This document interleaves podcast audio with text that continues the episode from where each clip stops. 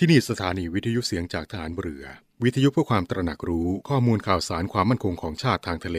รายงานข่าวอากาศ และเทียบเวลามาตรฐาน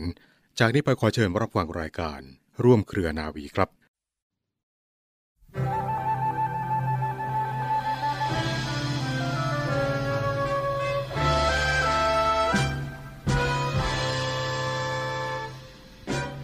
ทำงานด้วยความตั้งใจที่จะให้งานที่จะให้เกิดผลอันยิ่งใหญ่ คือความเป็นปึกแผ่นของประเทศชาติ ด้วยความสุจริตใจและด้วยความตั้งใจ ที่จะแผ่ความรู้ความสามารถด้วยจริงใจ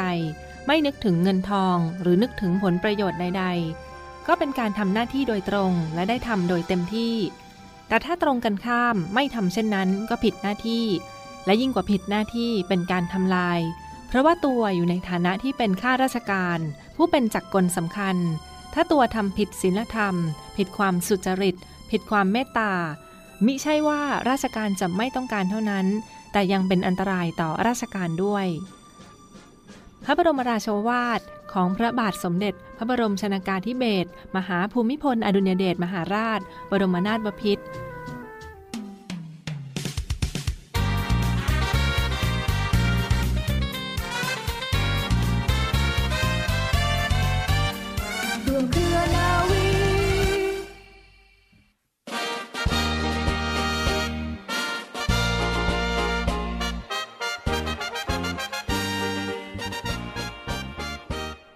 สวัสดีค่ะ ต้อนรับเข้าสู่รายการร่วมเครือนาวี รับฟังผ่านทางสถานีวิทยุเสียงจากทหารเรือ สทร 15 สถานี 21 ความถี่ ทั่วประเทศไทยนะคะ และช่องทางของเว็บไซต์ที่ www.voiceofnavy.com www. เสียงจากทหารเรือ .com ค่ะ รับฟังกันในช่วงพักกลางวันแบบนี้นะคะ ดิฉันอยู่กับทีมงานรายการร่วมเครือนาวี และยังสามารถรับฟังผ่านทางออนไลน์ได้เช่นเดียวกันค่ะ ทั้งช่องทางของพอดแคสต์และ Spotify เพียงพิมพ์คำว่าเสียงจากทหารเรือค่ะ วันนี้ดิฉันนาวาโทหญิงจิรัชยาศรีอรุณค่ะ และดิฉันเรือโทหญิงปณิสราเกิดผู้ค่ะ มาพร้อมกับเรือเอกจรันแสงเสียงฟ้า และทีมงานรายการร่วมเครือนาวีในวันนี้นะคะ มีเรื่องราวข่าวสารอัปเดตมาฝากคุณฟังกันในวันหยุดวันอาทิตย์สบายๆแบบนี้ค่ะก็มีอีกหนึ่งกิจกรรมสำคัญที่ในส่วนของกองทัพเรือและหน่วยงานที่เกี่ยวข้องมาประชาสัมพันธ์กันอย่างต่อเนื่องค่ะ ช่วงนี้ก็ใกล้เข้าสู่วันคล้ายวันสถาปนากระทรวงกลาโหม ครบรอบ 136 ปีนะคะซึ่งก็ตรงกับวันที่ 8 เมษายนของทุกปี เป็นวันคล้ายวันสถาปนากระทรวงกลาโหม มีประวัติเรื่องราวความเป็นมาของกระทรวงกลาโหมด้วยเป็นอย่างไรบ้างคะน้องจริงค่ะ สำหรับวันคล้ายวันสถาปนากระทรวงกลาโหมนะคะ ได้ถือกำเนิดขึ้นด้วยพระมหากรุณาธิคุณ และพระปรีชาญาณของพระบาทสมเด็จพระจุลจอมเกล้าเจ้าอยู่หัว ในหลวงรัชกาลที่ 5 ค่ะในปีพุทธศักราช 2566 นับเป็นเวลา 136 ปีแล้วค่ะ ที่กระทรวงกลาโหมนั้นได้ยืนหยัด พิทักษ์รักษาและเทิดทูนสถาบันพระมหากษัตริย์ ปกป้องอธิปไตยของประเทศชาติ และรักษาความสงบสุขของพี่น้องประชาชนมาอย่างต่อเนื่องค่ะ ตั้งแต่อดีตจนถึงปัจจุบันนะคะพี่ปูม กระทรวงกลาโหมนั้นมีการพัฒนาและปรับปรุงโครงสร้างกองทัพให้มีขนาดที่เหมาะสม ทันสมัยและมีขีดความสามารถที่หลากหลาย พร้อมรองรับกับภัยคุกคามทุกรูปแบบทุกมิติ และทุกระดับความรุนแรง ทั้งในปัจจุบันและอนาคต การพัฒนาขีดความสามารถด้านของเทคโนโลยีไซเบอร์ และอวกาศค่ะ มีการพัฒนาด้านขีดความสามารถของกำลังพลสำรอง ตลอดจนการเสริมสร้างขีดความสามารถด้านการวิจัย พัฒนาวิทยาศาสตร์เทคโนโลยี และอุตสาหกรรมป้องกันประเทศด้วยและนอกจากนี้ค่ะยังมีการให้ความสำคัญกับการเสริมสร้างความสัมพันธ์กับประเทศเพื่อนบ้าน มิตรประเทศ และองค์กรนานาชาติอื่น ๆ เพื่อรักษาไว้ซึ่งเสถียรภาพและความมั่นคง ทั้งในระดับภูมิภาคและระดับโลก การพัฒนาประเทศเพื่อความมั่นคง และการช่วยเหลือประชาชนนั้น ตลอดจนมีการสนับสนุนรัฐบาลในการป้องกัน และแก้ไขปัญหาสำคัญที่เร่งด่วนที่ส่งผลกระทบต่อความเป็นอยู่ของพี่น้องประชาชน และความสงบสุขของบ้านเมืองมาอย่างต่อเนื่องค่ะ โดยเขาจะกำหนดกรอบการดำเนินงานตามยุทธศาสตร์ชาติ และแผนแม่บท ภายใต้ยุทธศาสตร์ชาตินะคะเพื่อให้บรรลุเป้าหมายสำคัญในภาพรวมก็คือ ประเทศชาติมั่นคง ประชาชนมีความสุขค่ะ นอกจากนี้กระทรวงกลาโหมเองก็ยังได้สนับสนุนการดำเนินงานโครงการและกิจกรรมต่างๆ ของศูนย์อำนวยการใหญ่จิตอาสาพระราชทาน และโรงเรียนจิตอาสาพระราชทาน โดยมุ่งเน้นไปสู่การมีส่วนร่วมกับทุกภาคส่วน เพื่อพัฒนาสิ่งแวดล้อมและคุณภาพชีวิตของประชาชนให้ดีขึ้น ตามหลักปรัชญาของเศรษฐกิจพอเพียงกำลังพลทุกนายของกระทรวงกลาโหมจะยึดมั่น และทำรงรักษาไว้ซึ่งสถาบันชาติ ศาสนา และพระมหากษัตริย์ รวมไปถึงทุกภาคส่วนจะนำมาซึ่งความผาสุขของพี่น้องประชาชนอย่างเต็มกำลังความสามารถ ด้วยปณิธาน กลาโหมเทิดราชา รักลาดชาติมั่นคงค่ะ ค่ะนี่ก็เป็นอีกหนึ่งเรื่องราวของประวัติความเป็นมาของกระทรวงกลาโหมนะคะซึ่งในปีนี้ก็ครบรอบ 136 ปี ตรงกับวันคล้ายวันสถาปนาในวันที่ 8 เมษายน 2566 นี้ เรื่องราวของวันคล้ายวันสถาปนากระทรวงกลาโหมมาฝากทุกท่าน และช่วงต่อไปขอเชิญรับฟังบทเพลงจากทางรายการค่ะ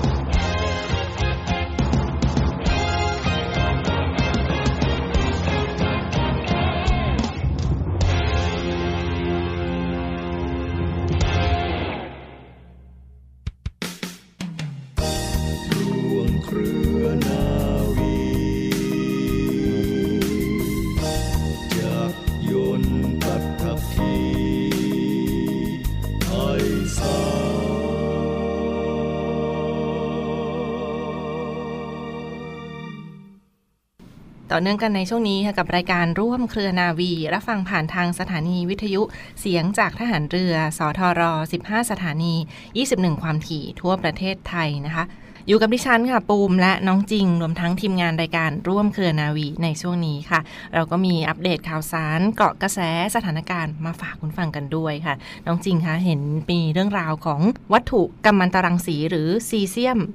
137สูญหายที่จังหวัดปราจีนบุรีที่ผ่านมา แล้วก็การตรวจค้นต่างๆ เหล่านี้นะคะเรียกได้ว่าก็เป็นกระแสที่ส่งผลกระทบต่อสุขภาพของพี่น้องประชาชนในพื้นที่ ซึ่งหน่วยงานที่เกี่ยวข้องเขาก็ออกมาเน้นย้ำประชาสัมพันธ์ เพื่อป้องกันไม่ให้เหตุการณ์เหล่านี้เกิดขึ้นอีกนะคะ ก่อนอื่นค่ะเราจะมาทำความรู้จักกันก่อนว่าเจ้าซีเซียม 137 นั้นมันคืออะไรแล้วก็อันตรายมากน้อยแค่ไหนค่ะน้องจริงค่ะ ค่ะพี่ปูมคะซีเซียม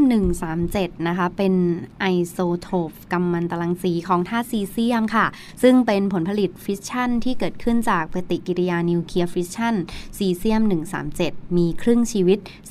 30.17 ปีนะคะ ประมาณ 95%นั้นสลายตัวโดยการปลดปล่อยรังสีบีตาแล้วก็กลายมาเป็นแบเรียม 137M ค่ะ ซีเซียมนี้นะคะเป็นวัสดุกัมมันตรังสี มีชื่อภาษาอังกฤษคือซีเซียม 137 ลักษณะทางกายภาพมีลักษณะเป็นของแข็งคล้ายกับผงเกลือ สามารถฟุ้งกระจายได้เมื่อแตกออกจากแคปซูลที่ห่อหุ้มเอาไว้ โดยซีเซียม 137 นั้นมีการนำมาใช้ไม่มากนักค่ะ ถ้ามีปริมาณน้อยเนี่ยจะใช้สำหรับปรับเทียบเครื่องมือวัดรังสี ซึ่งใช้เป็นต้นกำเนิดรังสีแกมมาในการวัดความหนาแน่นของเครื่องมือเจาะสำรวจน้ำมันกำเนิดรังสีในการรักษามะเร็งค่ะ แล้วก็ใช้เครื่องมือวัดทางอุตสาหกรรม อย่างเช่น เครื่องมือวัดความหนาของวัสดุ และเครื่องวัดการไหลของของเหลวค่ะ ในการทดลองอาวุธนิวเคลียร์หรือเกิดอุบัติเหตุทางนิวเคลียร์นะคะ จะมีไอโซโทปรังสีซีเซียม 134 และซีเซียม 137 ถูกปล่อยออกสู่สิ่งแวดล้อมเล็กน้อย และมากที่สุดจากอุบัติเหตุที่เชอร์โนบิล ในอุบัติเหตุโรงไฟฟ้านิวเคลียร์เชอร์โนบิลในปี 2005 ค่ะ จากนั้นในเดือนเมษายนปี 2011 นะคะก็มีการพบ ไอโซโทปรังสีเหล่านี้ในฝุ่นควันรั่วไหลออกมาจากเครื่องปฏิกรณ์โรงไฟฟ้าที่ฟุกุชิมะประเทศญี่ปุ่นด้วยสำหรับอันตรายจากซีเซียม 137 นะคะ คุณผู้ฟัง ส่งผลกระทบในระยะเวลาอันสั้น ถ้าเป็นระยะเวลาสั้นเนี่ยค่ะ พี่ปูมจะไม่ส่งผลอันตรายให้เห็นผลชัดเจน แต่ว่าจะก่อความเสี่ยงที่อาจเกิดโรคมะเร็งได้ หากได้รับในปริมาณรังสีต่อเนื่อง เป็นระยะเวลานานนะคะ จะทำให้ผิวหนังแสบร้อนมีผื่นแดงคล้ายกับโดนน้ำร้อนลวก หรือโดนไฟไหม้ หรือว่าหากมีปริมาณรังสีที่สูงมากนะคะ จะเกิดอาการคลื่นเหียนอาเจียนได้ค่ะ และถ้าได้รับเข้าไปในร่างกายผ่านผิวหนังที่มีบาดแผลหรือโดยการหายใจและรับประทานผงซีเซียม 137 เข้าไปในร่างกายนะคะ จะเข้าไปสะสมอยู่ในเนื้อเยื่ออ่อนของอวัยวะต่างๆ และแผ่รังสีให้แก่อวัยวะเหล่านี้ ส่งผลให้เกิดความเสี่ยงที่จะเกิดมะเร็งจากอวัยวะที่ซีเซียม 137 นั้นเข้าไปสะสมอยู่ด้วยค่ะ เห็นได้ว่านี่ก็เป็นเรื่องราวของซีเซียม 137 ที่เป็นสารอันตรายที่เป็นกระแสอยู่ในณขณะนี้นะนั้นก็เป็นความห่วงใยที่มาฝากคุณฟังกันถ้าเผลอไปสัมผัสโดยตรงก็อาจจะทำให้ผิวหนังไหม้หรือถึงขั้นสูญเสียอวัยวะส่วนนั้นไปเลยทีเดียวนะคะ ถ้าไปสัมผัสกับรังสีมากเกินไปก็อาจจะนำไปสู่โรคมะเร็งได้เช่นเดียวกันค่ะ ก็เป็นเรื่องราวจากน้องจริง แล้วก็ทีมงานที่มาฝากทุกท่านกันด้วย ความห่วงใยกันในช่วงนี้ เช่นเดียวกันค่ะในส่วนของรัฐมนตรีว่าการอุดมศึกษาวิทยาศาสตร์ วิจัย และนวัตกรรม หรืออว ก็ได้เรียกหน่วยงานที่เกี่ยวข้องนะมาหารือกันติดตามสถานการณ์ เพื่อป้องกันไม่ให้สถานการณ์นี้บานปลาย และย้ำไม่ให้เกิดเหตุการณ์ เช่นนี้เกิดขึ้นอีกโดยเด็ดขาดนะคะซึ่งพื้นที่จังหวัดปราจีนบุรีก็เป็นต้นกำเนิด และเป็นพื้นที่ใกล้ชิด จึงมีการสั่งการให้หน่วยงานที่เกี่ยวข้องมาดูแลพี่น้องประชาชนไม่ว่าจะเป็นการดูแลไม่ให้ปนเปื้อนของซีเซียม ในสิ่งแวดล้อมทั้งในดินในน้ำในอากาศนะคะและกำหนดให้เป็นสถานการณ์ฉุกเฉิน เพื่อดูแลรักษาความปลอดภัยขั้นสูงสุด มีการตั้งเป็นศูนย์ปฏิบัติการส่วนหน้าเพื่อดูแลสถานการณ์ ในพื้นที่ปราจีนบุรี รวมทั้งจังหวัดและหน่วยงานอื่นที่เกี่ยวข้อง แล้วก็กำหนด โรงงานที่เกิดเหตุและโรงงานที่ตรวจพบสารรังสีนะคะวงสองพื้นที่ที่ใกล้เคียงกับโรงงานที่ตรวจพบสารรังสี ทั้งอำเภอแล้วก็จังหวัดในปราจีนบุรี รวมทั้งพื้นที่อื่น ๆ อีกด้วยค่ะ รวมทั้งมีการตรวจเช็คข้อมูลย้อนหลังทุกจุด ภายในประเทศกับการรั่วไหลหรือว่าการหายไปของซีเซียมที่ผ่านมานะคะตรวจสอบข้อมูลที่เกี่ยวข้อง และยังจัดตั้งศูนย์ประสานงานเพื่อเฝ้าระวัง และติดตามสถานการณ์เกี่ยวกับวัตถุกัมมันตรังสีซีเซียมอย่างใกล้ชิด หาวิธีป้องกันเพื่อไม่ให้เกิดเหตุการณ์ เช่นนี้เกิดขึ้นอีกต่อไปค่ะ ก็ต้องขอขอบคุณข้อมูลหน่วยงานจากมหาวิทยาลัย และหน่วยงานที่เกี่ยวข้องกันด้วยในครั้งนี้กับสถานการณ์ของซีเซียม 137 ค่ะค่ะ ต่อเนื่องกันที่อีกหนึ่งข่าวสารกิจกรรมบรรยากาศของกองทัพเรือที่ผ่านมากันบ้างค่ะน้องจริงคะเห็นว่ามีกิจกรรมรักทะเลบ้านเราที่ไปจัดกันที่ เรือหลวงแกลงและเกาะตะเภาน้อยกันด้วยนะที่บริเวณทัพเรือภาคที่ 3 ที่ผ่านมากิจกรรม รักทะเลบ้านเราเพื่อปลูกฝังจิตสำนึกให้กับเยาวชนและน้องๆ คนรุ่นหลังกันด้วยมีรายละเอียดเป็นอย่างไรบ้างค่ะค่ะสำหรับกิจกรรมรักทะเลบ้านเรานะคะ เสริมสร้างปลูกฝังจิตสำนึกรักให้กับเยาวชน การอนุรักษ์ทรัพยากรทางทะเล ในพระดำริสมเด็จพระเจ้าลูกเธอเจ้าฟ้าสิริวัณวรีนารีรัตนราชกัญญาค่ะ เมื่อวันที่ 27 มีนาคมที่ผ่านมาค่ะพี่ปูม ทัพเรือภาคที่ 3 เขาได้จัดกิจกรรมรักทะเลบ้านเรา เป็นกิจกรรมการอนุรักษ์ทรัพยากรธรรมชาติทางทะเลในพระดำริ สมเด็จพระเจ้าลูกเธอเจ้าฟ้าสิริวัณวรี นารีรัตนราชกัญญา เพื่อให้เหล่าเยาวชนนั้นได้เรียนรู้ แล้วก็เห็นคุณค่าของทรัพยากรธรรมชาติทางทะเลในท้องถิ่นของตน แล้วก็เรียนรู้เกี่ยวกับสัตว์ทะเลหายากด้วยค่ะ กิจกรรมนี้นะคะมีความสำคัญในการอนุรักษ์ปะการัง เพื่อฟื้นฟูทรัพยากรธรรมชาติ นับเป็นการสร้างจิตสำนึกการอนุรักษ์ให้กับเหล่าเยาวชน โดยกิจกรรมนั้นจัดขึ้นณศูนย์วิจัยทรัพยากรทางทะเลและชายฝั่งทะเลอันดามันตอนบน เรือหลวงแกลง และเกาะตะเภาน้อยค่ะ ในพิธีเปิดกิจกรรมรักทะเลบ้านเรานั้น มีพลเรือตีคณัตธีระปัญญาชัย รองผู้บัญชาการทัพเรือภาคที่ 3 เป็นประธานในพิธีเปิด และหลังจากนั้นค่ะพลเรือโทอาภากรอยู่คงแก้ว ผู้บัญชาการทัพเรือภาคที่ 3 นั้นก็ได้เดินทางมามอบประกาศสนียบัตรให้กับเยาวชนที่เข้าร่วมหลังเสร็จสิ้นกิจกรรมด้วยค่ะพี่ปูมค่ะนี่ก็เป็นในส่วนของกิจกรรมที่บริเวณทัพเรือภาคที่ 3 ที่ผ่านมาที่ได้จัดไปเสร็จสิ้นเรียบร้อยแล้วนะส่วนหนึ่งของโครงการอนุรักษ์ทรัพยากรธรรมชาติทางทะเลไทย ให้มีความอุดมสมบูรณ์และยั่งยืนต่อไปค่ะ ต่อเนื่องกันค่ะไปกันที่บริเวณอำเภอสัตหีบจังหวัดชนบุรี ทัพเรือภาคที่ 1 ที่ผ่านมาก็มีเหตุเกิดสอนชนภาคหนึ่งนะได้นำร่างผู้เสียชีวิต จากเรือเก็บน้ำมันดิบค่ะกลับเข้าสู่ฝั่งที่ท่าเรือจุกเสม็ดอำเภอสัตหีบจังหวัดชนบุรีด้วยนะคะจากเหตุการณ์ในครั้งนี้เป็นกองทัพเรือโดยทัพเรือภาคที่ 1 และสอนชนเขตหนึ่งค่ะ ก็นำร่างผู้เสียชีวิตจากการเรือเก็บน้ำมันดิบเบญจมาศ2ที่กลับเข้าฝั่งท่าเรือจุกเสม็ดฐานทัพเรือสัตหีบอำเภอสัตหีบจังหวัดชลบุรีนะคะ เพื่อดำเนินการตามขั้นตอนก่อนที่จะส่งให้กับญาติพี่น้องต่อไปย้อนไปถึงเหตุการณ์ในครั้งนี้เป็นการเกิดเหตุน้ำทะเลไหลเข้าตัวเรือ กักเก็บน้ำหรือว่าไหลทะลักเข้าสู่ตัวเรือเก็บน้ำมันดิบเบนจมาศ2ของบริษัทเชฟรอนประเทศไทยนะคะจำกัดที่ได้สำรวจและผลิตปิโตรเลียม จากการทำการซ่อมบำรุงประจำรอบของวาล์วเปิดปิดน้ำทะเลทำให้มีผู้ประสบเหตุในครั้งนี้มีผู้เสียชีวิต 1 รายตั้งแต่ 13 มีนาคมที่ผ่านมา โดยจุดเกิดเหตุนั้นอยู่ที่บริเวณท่านขุดเจาะก๊าซธรรมชาติเบนจมาศหรือแบริ่ง 171 ระยะ 129 ไมล์ทะเลจากปลายแหลมเทียน ฐานทัพเรือสัตหีบ ในครั้งนี้ทันทีที่กองทัพเรือได้รับแจ้งเหตุก็ประสานไปยังสอนชนภาคหนึ่งนะคะจัดเรือต่อ 115 จากทัพเรือภาคที่ 1 รวมทั้งชุดประดาน้ำจากกรมสรรพาวุธทหารเรือเข้าไปร่วมปฏิบัติการและกู้ร่างผู้ประสบเหตุ ก่อนที่จะสูบน้ำทะเลกว่า